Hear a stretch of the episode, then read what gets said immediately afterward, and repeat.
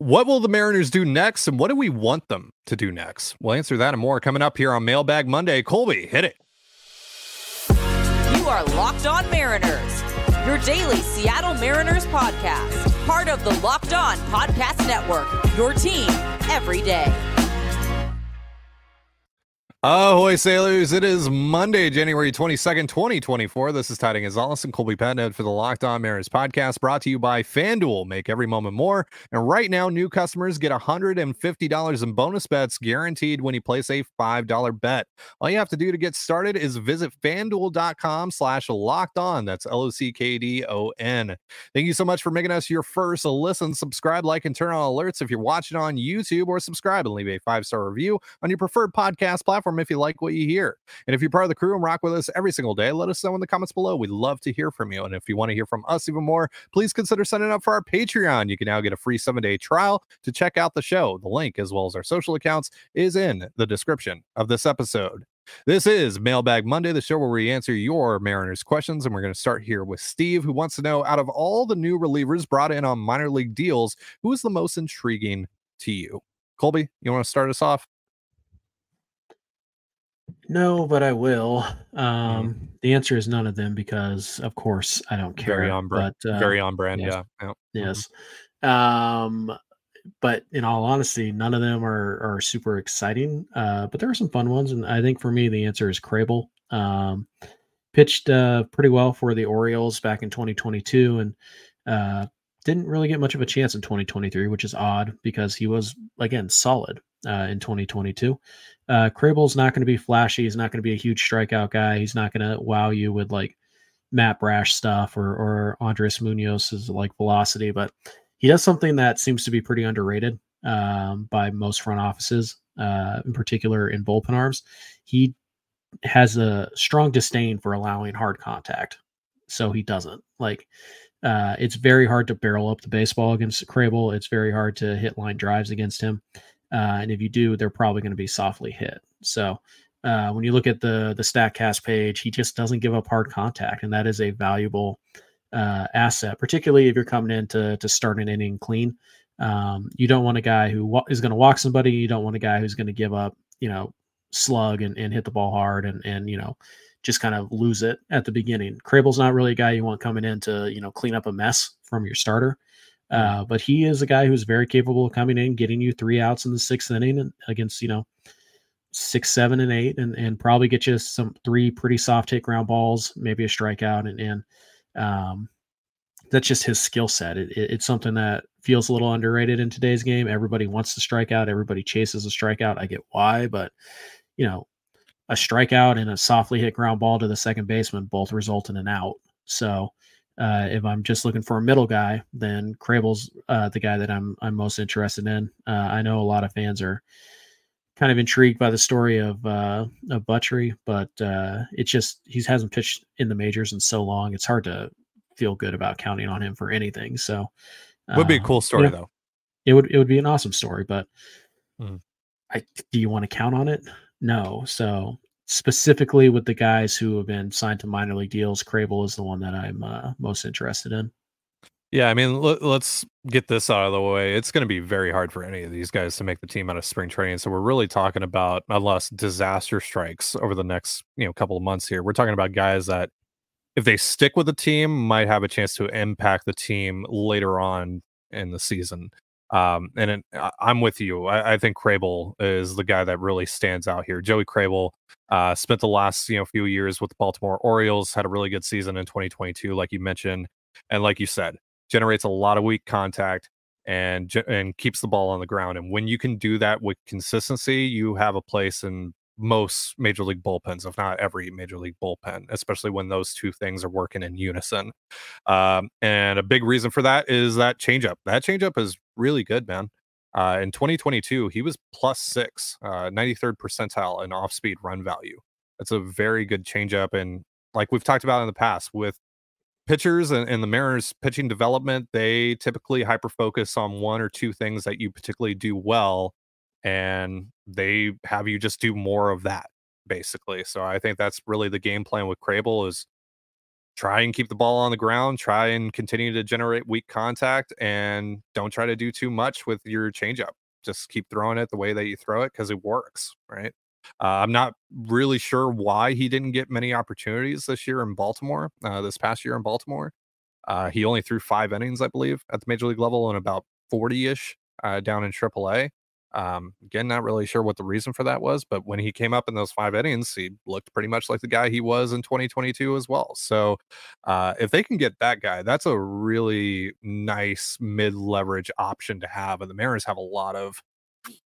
I, I'm not sure if I'm ready to call them legitimate options yet, but they have a lot of bodies going into camp. Um, and really only, you know, we talked about this last week, probably three, maybe four spots to give those guys uh, in this year's bullpen. So they have a lot of uh, different guys that they can sift through. Uh, but Krehbiel to me is is near the top of that list. Also throw in Mauricio Llovera in there. He's not a minor league signing; he was a waiver claim, um, but close enough, right? And if you're looking for a, a, Justin Topa type, a Justin Topa light sinker slider combo, uh, really like the slider from Llovera. Uh, so that's another dark horse there uh, potentially to uh, to impact the Mariners bullpen at some point in 2024. All right, let's move on. We got another question here from Jamie or Jaime. Uh, what do you think is a reasonable move from the M's front office in the next couple weeks? Conversely, what move would you like them to make? So, what do we think the Mariners are going to do? What do we want them to do? Two very different things, at least potentially. Colby, what do you think? Whit Merrifield for both. Right. Just to spite just to Mariners spite Mariner yeah. Twitter. Yep. Yeah, absolutely. Yeah. Mm-hmm. Whit Merrifield for both mm-hmm. because he's fine. Yeah. They, uh, they should actually sign Whit Merrifield to a $25 million contract. Mm-hmm. Clearly. That's, that that's, the only, yeah. that's clearly what people were saying this mm-hmm. weekend. Yeah. Um, yeah. So what, what should they do? I think, um, or what's reasonable for them to do? I think adding a kind of a role player bench bat type, mm-hmm. um, who can play, you know, not not a guy who's going to play once a week. Like I'm not talking about that. I'm talking about like a guy who could legitimately play three, four times a week. Uh, adding that guy and, and you know give you some value offensively. Um, versatility would be nice, but not necessarily uh, like what Merrifield. Yeah, yeah, about that. Uh, you add that guy, and then you go add kind of like a middle relief type. Uh, I think mm-hmm. that's I think that's reasonable. There's not a lot of high leverage guys. Um, so like what I what would I want them to do? Well, ideally they would have signed Robert Stevenson and just, you know, built that bullpen out, but they didn't too soon. Uh, I'm not ready to talk about that. I mean, Stevenson decided to ruin his career by picking the Angels. That's his business. Yeah, but, yeah. all the great work uh, the Rays did is going to be mm-hmm. undone by that Angels yep. pitching development stuff. Mm-hmm. Which is weird because they actually have developed some pretty good pitchers, but uh, it doesn't matter. Mm, no, no, uh, no, no. we we not, cannot not, give them any credit here. Not the day for facts. Um, but uh, yeah, what I would like them to do is is find a trade that nobody in Major League Baseball thinks is possible. Like, I want them to go trade for an impact hitter at the cost of prospects only. Yeah. That's not reasonable, at least not with the current market. So that's what I would like them to do. At least not with what we know about the market right, right now. I, what I would like them to do is go get, you know, Elise, uh, Elise, Luis Arraez, combine the, the names there, I'd like to, them to go get Luis Arraez, and it only costs them Harry Ford and and you know, yeah, um, Emerson Hancock. That'd be sick. Blah blah blah. Yeah, yeah that'd yeah. be awesome. Not realistic. I would like the Mariners to go get one, but who is he? How much does he cost, and does he fit? Like Jorge Soler's an impact bat. Does he fit on this roster? Not at all. So what I would like them to do is find somehow an impact like a 120 WRC plus or better second or third baseman to hit, you know, third, fourth, or fifth. What's reasonable to ask them to do? Go get a Whit Merrifield, Amed Rosario, you know, Gio Urshela, whatever type. Go trade for Jonathan India, uh, and then go and get, you know, uh, uh, Jakob Junis, somebody pitch in the middle of the the the bullpen who could also start if you need them to. I think that's reasonable. Yeah, I don't think they're going to go after someone like Junis, especially now after like Voth yeah, and have yeah. DeSclafani. If they don't trade DeSclafani, I, I yeah, I just I, I, think that's probably a hard no on someone like Junis. I, I think they're they're probably out on the rest of the reliever group if I had to guess. Like they're probably not. I don't know if uh, maybe out's not the right word, but I don't think that they're going to end up getting any of those guys. Um, once this offseason is all said and done.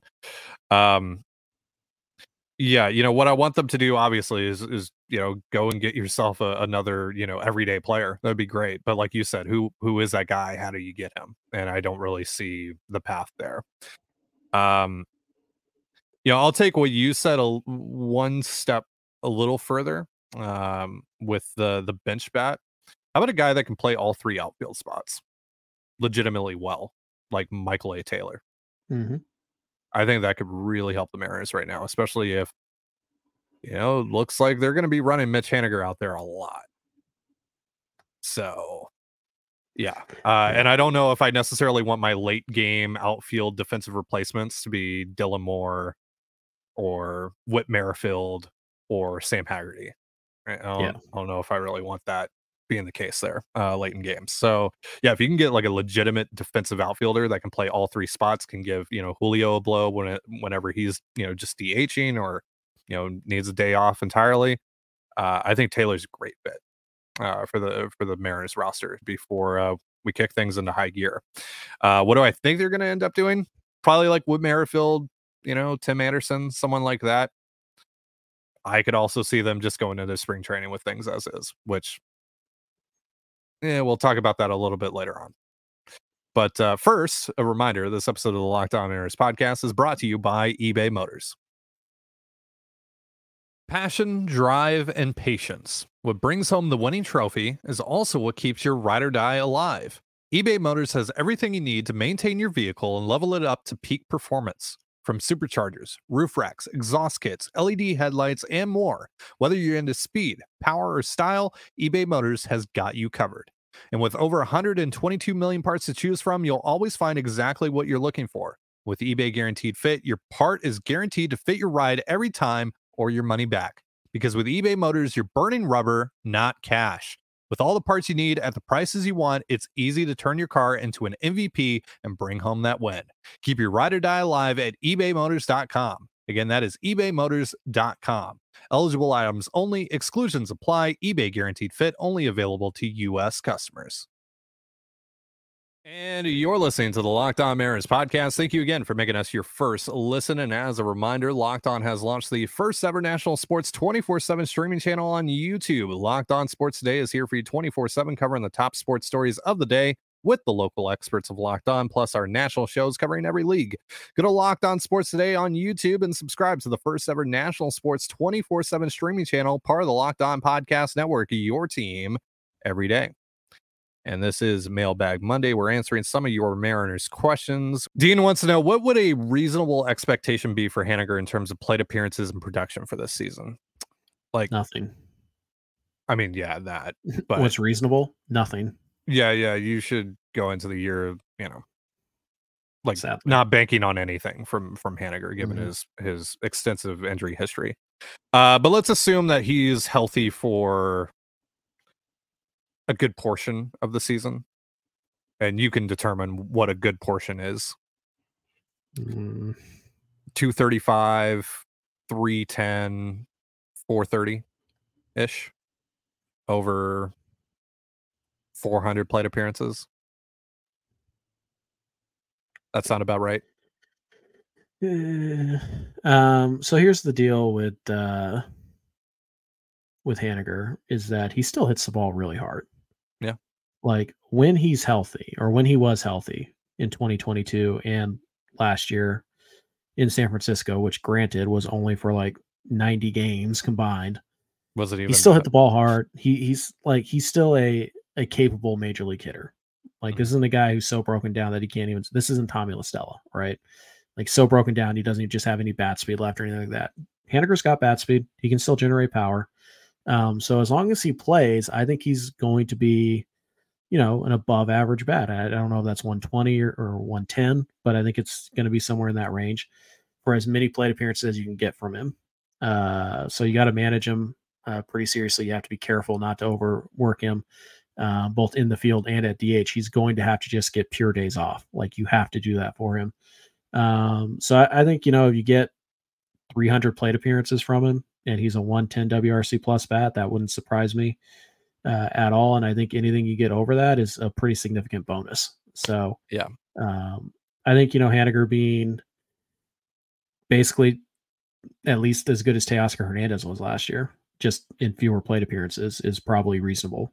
Yeah, I think it's probably um, you know 105 to 115 WRC plus, which is you know large gap there, but um 20ish home runs. Again, it all depends, you know, especially with the counting stats, it all depends on how much he plays. Um, Wait. Can he beat Jarred Kelenic last year? Yeah. Like, yeah, probably. Yeah. A little bit more consistent, preferably, but yeah, Maybe not. maybe not. It Yeah, might just be one boom month and then a lot of ugh. Well, we'll mean, see. a lot of IL stints, but yeah. yeah. a lot of IL stints and meh, you know, as he tries to work his way back.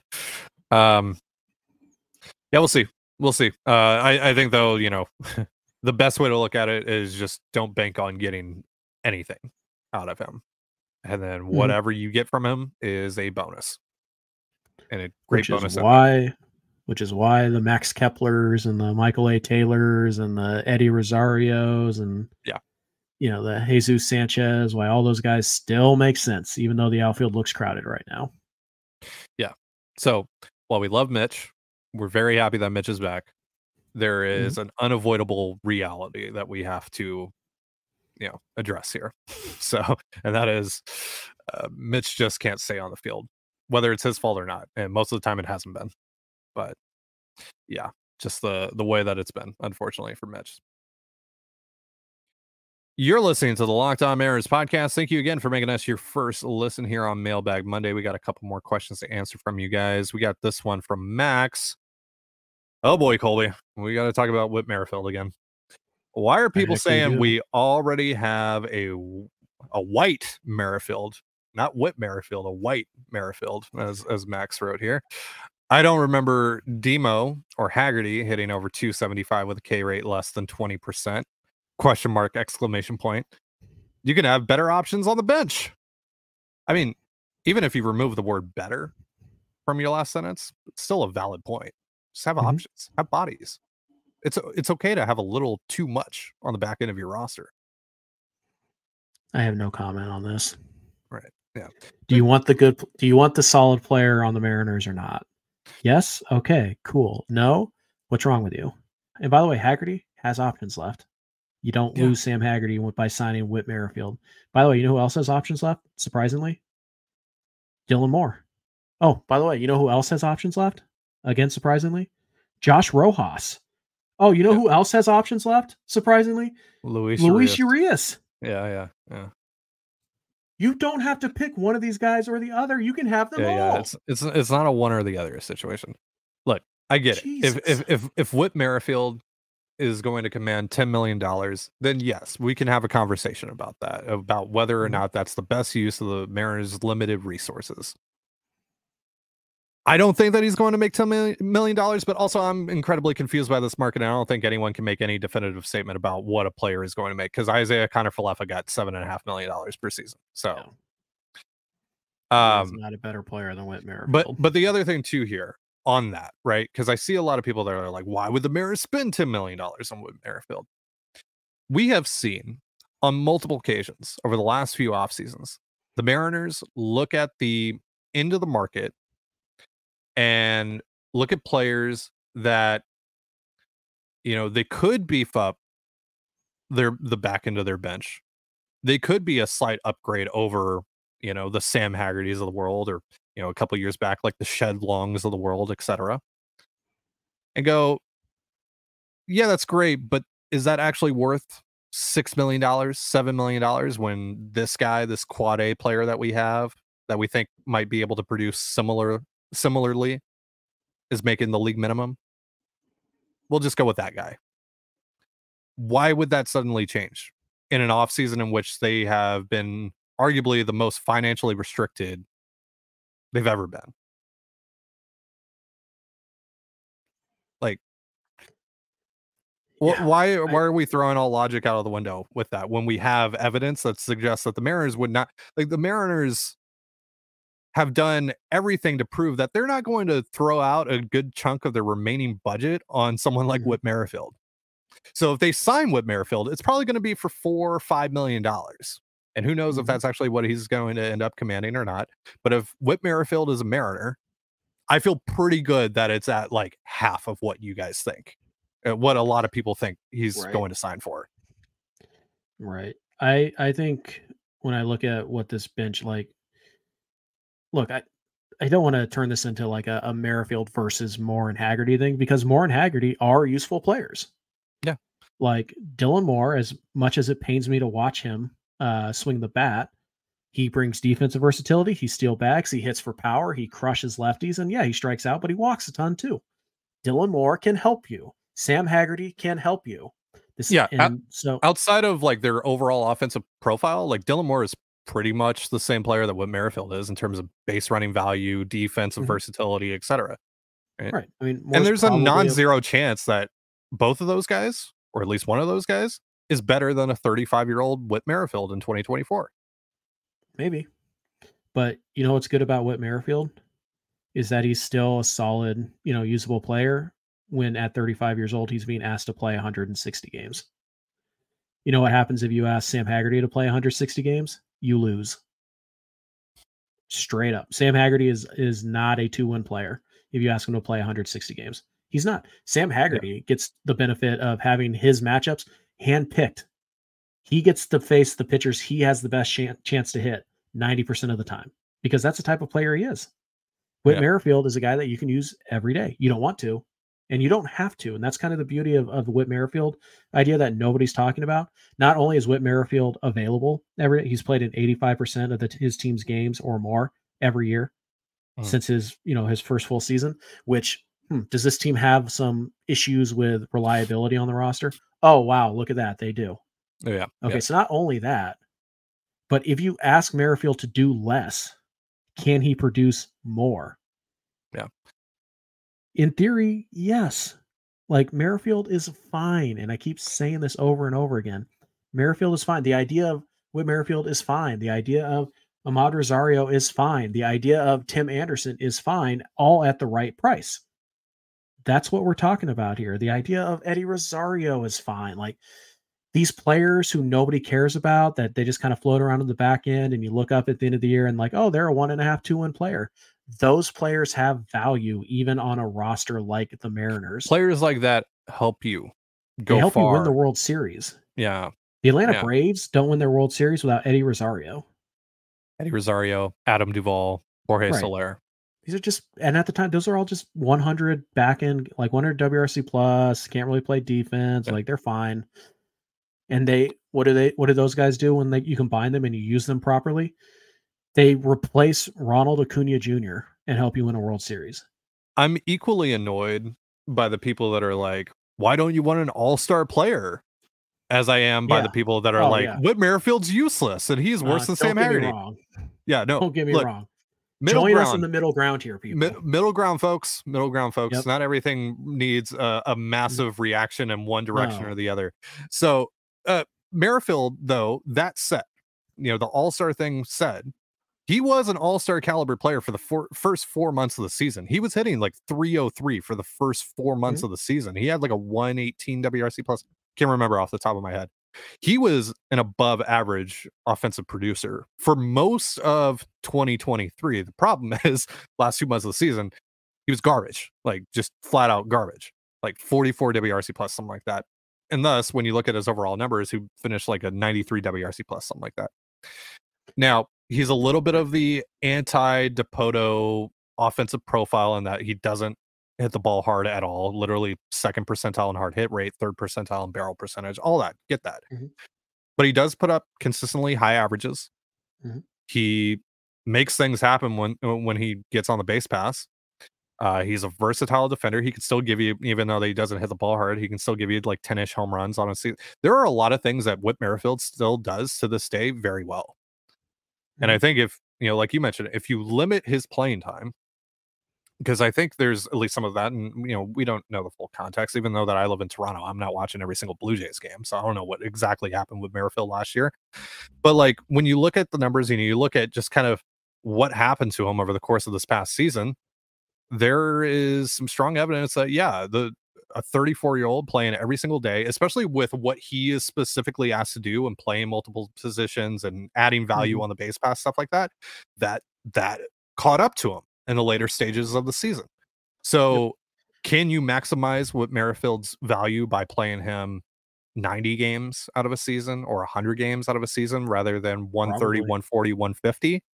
Can you get more of that first half of 2023 Mhm. with Merrifield by doing that? I think the answer is yes. Yeah.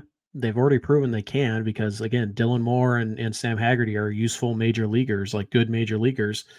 Uh, beat why?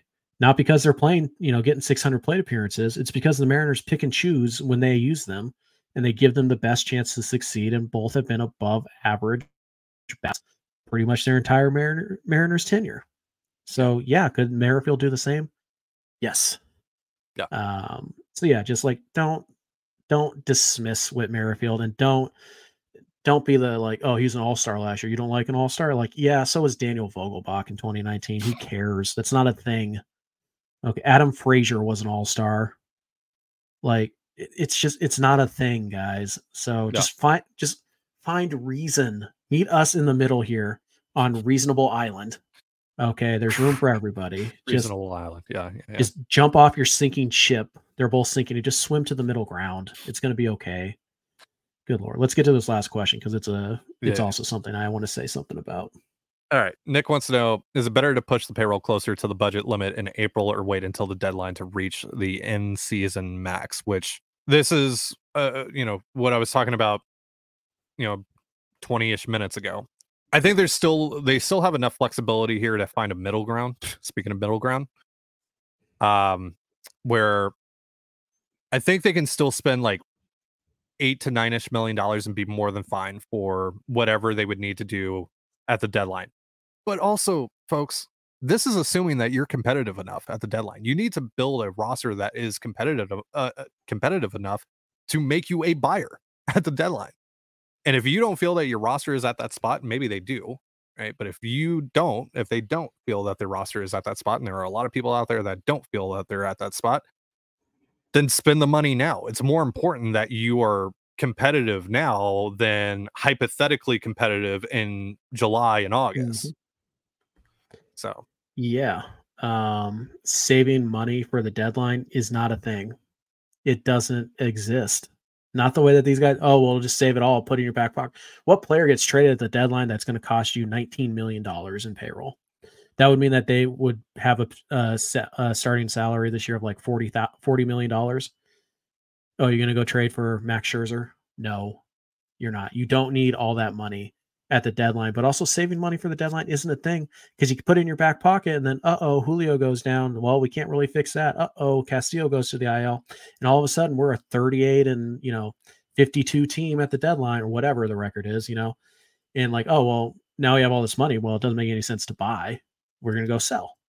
yeah. Now we're going to go trade Mitch Garver. know. Right. It doesn't make sense. You get there's no there is no valid argument to go into the season with like, oh well, we'll just keep all 20 million or like 15 million in our back pocket just in case. Doesn't exist. That's stupid. You want to keep two or three million just in case? Fine. Whatever. But all of it, like, oh, I'm not going to sign Whit Merrifield because I want that six million dollars he's going to get at the deadline. That's stupid because you have to get to the deadline in contention for it to mean anything like legitimate contention not oh they're four games back with three games with three teams to pass of this third wild card. That's not legitimate contention okay? And secondly side note name a contract that jerry dipoto has not been able to trade to free up salary when he needs it. Don't take too long. Doesn't exist.